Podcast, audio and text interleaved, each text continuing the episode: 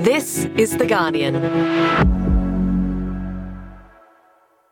I'm Gabrielle Jackson, and this is The Full Story, Newsroom Edition, where Guardian Australia's editors discuss the news of the week. This Tuesday, the Coalition kicked off another climate scare campaign. There are real threats to the price of electricity. Uh, Labor is proposing to spend $78 billion.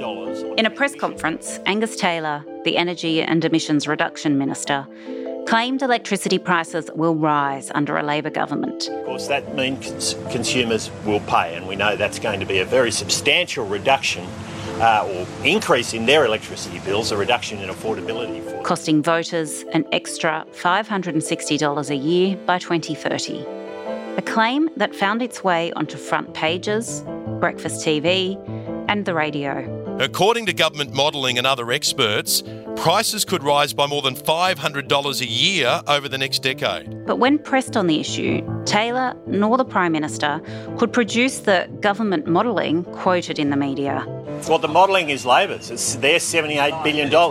It's, well, it's $78 billion. leaving the impression the modelling may not exist. Today, I'm talking to Editor in Chief Lenore Taylor and Head of News Mike Ticher about what happens when a falsehood is injected into an election campaign. It's Friday, the 22nd of April.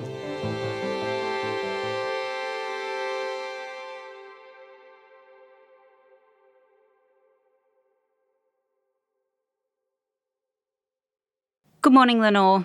Morning, Gabs. Good morning, Mike. Good morning. We were greeted this week with headlines from some News Corp tabloids about how electricity prices would dramatically rise if Labor were elected. Lenore, was this all just too familiar? It certainly was familiar. We've had several elections where there's been quite extraordinary claims made about how the world will end because of Labor's climate policies. I guess the surprise this time was that the coalition and Labor both now have committed to a net zero by 2050 target. And the coalition was talking about how climate was neutralised or that was likely to be neutralised in this election campaign, not an issue that either party was really, well, certainly that the coalition was really going to focus on.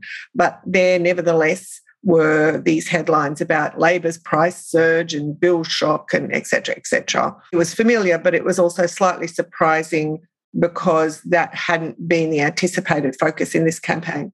Mike, do you want to just go through some of the details of what the articles were actually claiming?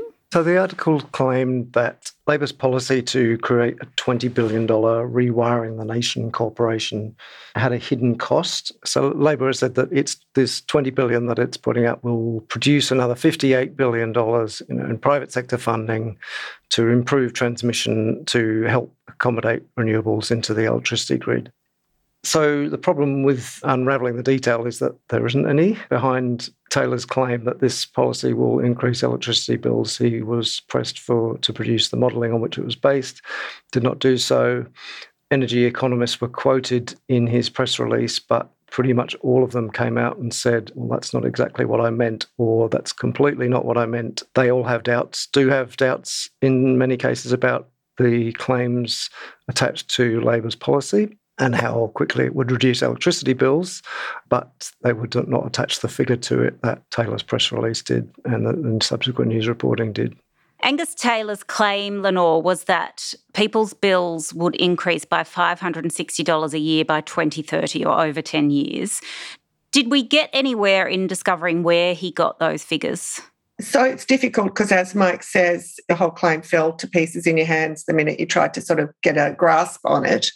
I think it was based on the modelling Labor had done, the $20 billion fund Mike mentioned that's designed to bring forward, accelerate investment in the poles and wires that will get renewable energy into the marketplace. In that modelling, Labor said that they would bring forward $20 billion worth of spending and there would be another $58 billion in private investment. Investment in poles and wires does get passed on to consumers.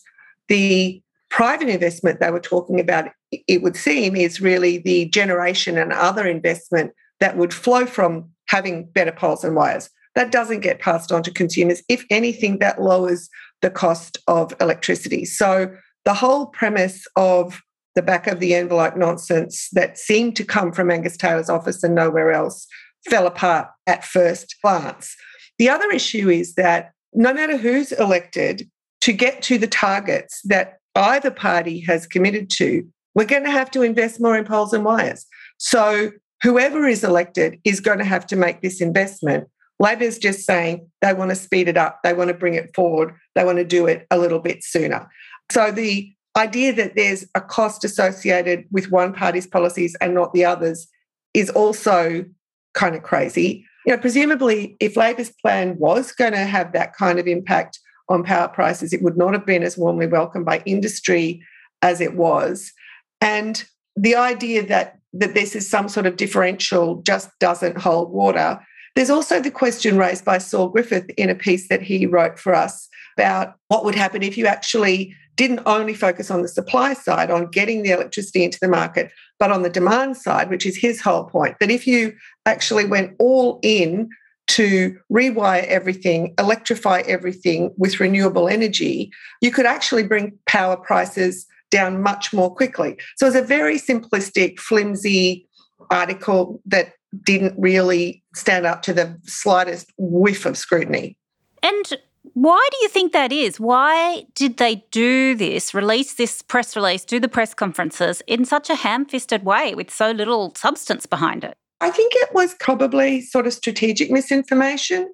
I mean, as I said before, the hmm. coalition has been saying that climate is neutralised in this campaign. So they couldn't run the same kind of scare campaign as they did in the past. And it wasn't injected into this campaign by the Prime Minister, it was by a minister via the sort of um, willing tabloid journalists. So it was kind of ham fisted and it was easily debunked, but it's lodged there now. That figure is lodged there. There are newspaper headlines that can be torn out and put in attack ads later in the campaign or in ads that might be going to be run to warn of the dangers of a Labor government with the teal independence. I think it was a calculated move to lodge this idea somewhere in, in the firmament to be resurrected at some later date. I mean, that's the best explanation I can come up with because it was clearly such nonsense. Mm. Mike, what is the long term damage of those kind of headlines? Can they ever be undone? Well, I think this is the point. I mean, this, uh, this sort of thing only works if you've got media that are willing to retail it without giving it, doing their due diligence on it and doing proper examination of where the figures come from and whether they stack up or whether they're credible. Uh, the fact that all the News papers publish them on the front page, not just the tabloids, incidentally also the Australian, means that it is incredibly hard to to effectively pull back that impression that is already out there and you know live in the campaign. And as Lenore says can be used in, in ads further down the track using their coverage as cover by the fact that it's been reported by uh, apparently credible source, the you know the, the News Corp papers, rather than just something that's been plucked out of the air by the by the coalition campaign itself. It's the kind of figure that's difficult to. It's not just wrong. It's just imagined, if you know what I mean. Mm. It's not. It's not something that's you can go and say, well, look, here's where they're Treasury has debunked this figure and, and their calculations show that it's wrong in some way. It, the only way to pull it down is to say, well, there's no evidence for this. In a way, that's not as effective as having a forensic look at what the figure is and whether it's accurate or not. It's just not a thing at all. And also, the level of complexity in the argument you have to make to debunk it is sort of too much for a mm. lot of the forms of media. It's too much for the TV news.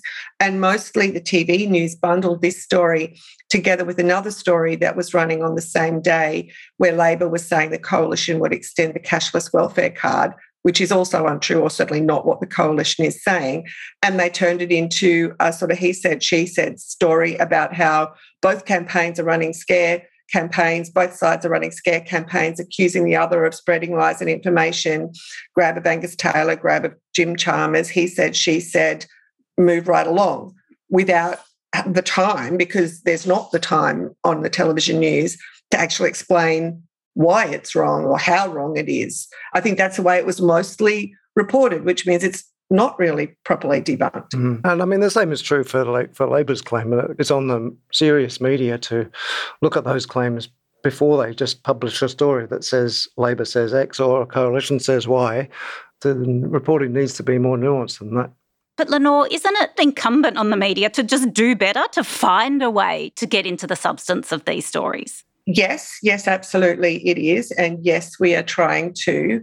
And that is a criticism made by the many, many vociferous critics of the media. I've got to say, one thing that worked really well in this week of the campaign was the Courier Mail Sky News debate, where the questions came from swinging voters the leaders found it hard, you know, find it harder in that format not to answer. And it was a really good and elucidating discussion about the stuff that those voters cared about, like the NDIS and a federal ICAC and aged care and small business and, you know, all manner of things that haven't really been at the forefront of the campaign most of the time. I think it is a struggle for all media organizations because the campaign is traditionally set up in the sort of stunt a day, leaders move around the country format. And you've mm. got to choose do we follow that? Do we use our resources to send reporters on that campaign trail the entire time, hoping to get a question in, which is an important thing to do? Or do we try to get at the issues another way? And we've tried to, for the most part, stay off the campaign trails, although we will be on occasion sending reporters in and out and to report on issues. But you can't ignore what's happening on the campaign trail. And that is how lots of voters form their impressions. So I'm not trying to be defensive here. I think it's a, it's a valid criticism. It's something we're trying to address. But the way that campaigns are structured does, you know, pose a dilemma for exactly how we can both cover this sort of moving circus, which is how many voters are seeing politics and the issues which they themselves in these debates say are the most important things to them. A lot of the criticisms you see say things like the media should be asking about this or the media should be asking about that. And that's perfectly valid thing to say. But the problem is that in some cases, when even when the media or others do ask about it, the politicians simply flat out refuse to answer. And there was an example, a good example of that in the, the debate on, on Wednesday night, which was highlighted by Katharine Murphy's coverage of it, where Scott Morrison was asked about integrity in what needs to be done to res- restore trust in the democratic process. And he just answered with his boilerplate answer about what the coalition's doing for the economy. He just completely ignored the question and, and talked about what he wanted to talk about. I think we also saw it where journalists, there was a press conference where several journalists repeatedly, one after the other, tried to ask about integrity and the coalition's plans for an integrity commission or not. And again, he simply refused to answer, banking on the fact that at least for the nightly news grabs, what would be used, if anything, was just the answer and maybe not the question or nothing at all from that exchange. Isn't this very cynical? Do we know what voters think about this kind of scare campaign and he said, she said style reporting? What we know about the voters who decide the elections is that many of them aren't all that interested in, in politics. And so they inevitably decide on relatively superficial impressions, unfortunately. So that's what the parties are aiming to produce as much as informed, you know, carefully thought out, nuanced policy debates. We also know that from the polling that a bigger proportion of the electorate than ever is intending or saying that they intend to vote for neither major party but mm. for either the centrist independents or the you know large number of right wing independents because they're sort of disillusioned with the whole system and they want to shake things up. And you have to think that a daily diet of gotcha moments and he said, she said, they both run scare campaigns would only exacerbate that sense of disillusionment. And what about the independents making you eat insects if you elect them? that was the follow up story, which was like even wilder than the Labor electricity bills story and was also in the News Corp tabloids and was a little hard to follow. But basically, the Teal independents say they want deeper emissions cuts. And when asked how they could get the deeper emissions cuts, they said they were referring to work by the Australian Energy Market Operator. And AEMO said they used lots of different types of modelling and calculations to say that deeper emissions cuts are possible, including some by a research outfit called ClimateWorks. And the research outfit by ClimateWorks, in passing, in one of their reports, talked about how over time, to attain deeper emissions cuts, we might have to have an increased awareness of the environmental impacts of diet, including the sources of protein. And maybe we might need to eat less emissions intensive protein like kangaroo meat or maybe other sources of protein that are emerging, such as insects or plant based meat alternatives, which became Teal independence are going to make us all eat bugs. Yeah, so that report from 2020 is 138 pages long. It's full of a lot of graphs, a lot of charts and tables, pages and pages of references. It's quite long and detailed with lots of actually really interesting ideas about how practical measures Australia could take to decarbonise its economy. So they must have really spent a fair bit of time looking for one tiny little thing that they could pull out to come up with their headline, which online and in part in the papers was Climate Cults Cuckoo Land Ideas Laid Bare. I mean, the idea that we might need different sources of protein isn't that kind of extreme, it's a big emerging industry. Plant-based protein, man-made meats, etc. I mean, even Hungry Jack's has a vegan burger. I mean, the leap from if you vote for the Teal independents, then they may get the balance of power. Then they may implement these policies that by 2030 may include different sources of protein. Like there were a lot of steps there. I'm glad we're all on board with net zero by 2050.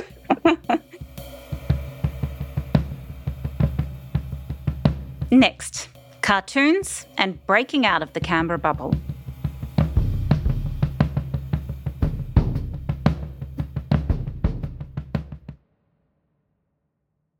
So now we come to what we can't get out of our head. Now, personally, I think there were rich pickings this week, so I'm really interested to hear what you have to say. Lenore, what was yours? I'm really enjoying our Anywhere But Canberra series, which is where our reporters go out to electorates and talk to voters and try to figure out, you know, what people are really thinking and saying outside of you know, Sydney and Melbourne and the places that most of our reporters live. And I especially enjoyed one that Katharine Murphy wrote uh, after a visit to Bass and Braddon, because without going into it too in too much detail, the locals really did not hold back. Uh, the level with the whole the level of disillusionment with the whole system was quite wrong, and so was some of the language. It was a good read. It was fantastic. Yes, lots of colourful characters, weren't there? Mike, what can't you get out of your head? So I'm going to go a bit left field this week, and I want to talk about a football cartoon by our excellent cartoonist David Squires, who drew and wrote last week about someone he knew who had died recently, who he knew only from having sat next to him regularly at the football. And it was really, I think, a real testament to David's skill mm. and depth as a cartoonist that he made it not at all about football. In fact, as he said, sometimes football isn't even about football. It's about human connections, sometimes with great people you'd never otherwise have met, and all told in like six panels of drawings and text. It was amazing. Mm. At the risk of really lowering the tone, uh, there there is a, a vision imprinted on my brain that I can't get out of my head this week. I'll just leave you with four words: Tucker Carlson's testicle tanning. Thank you so much for joining us today, Lenore. Thanks, Gabs. Thanks, Mike. Thanks a lot. That's it for today. If you're enjoying our coverage of the election, please do look through Full Story for our seat profiles. The one Lenore talked about that Katharine Murphy went to Tasmania was Thursday's episode. It's a really rich and interesting exploration of the seats. And as Lenore said, there are lots of colourful characters involved. And what about Anthony Albanese? Is he any better? Two chicks to same arsehole, really. It really has given me such insight into how people around the country are thinking and feeling. And it's really making me think about uh, how we see things so differently from the city or even from our media chairs. Please do go give them a listen. This episode was produced by Miles Herbert and Camilla Hannan. The executive producers are Miles Martignoni and me, Gabrielle Jackson. Once again, you'll find Jane Lee on Campaign Catch Up in the full story feed this afternoon, and Laura Murphy Oates will be back with you on Monday. We'll see you then.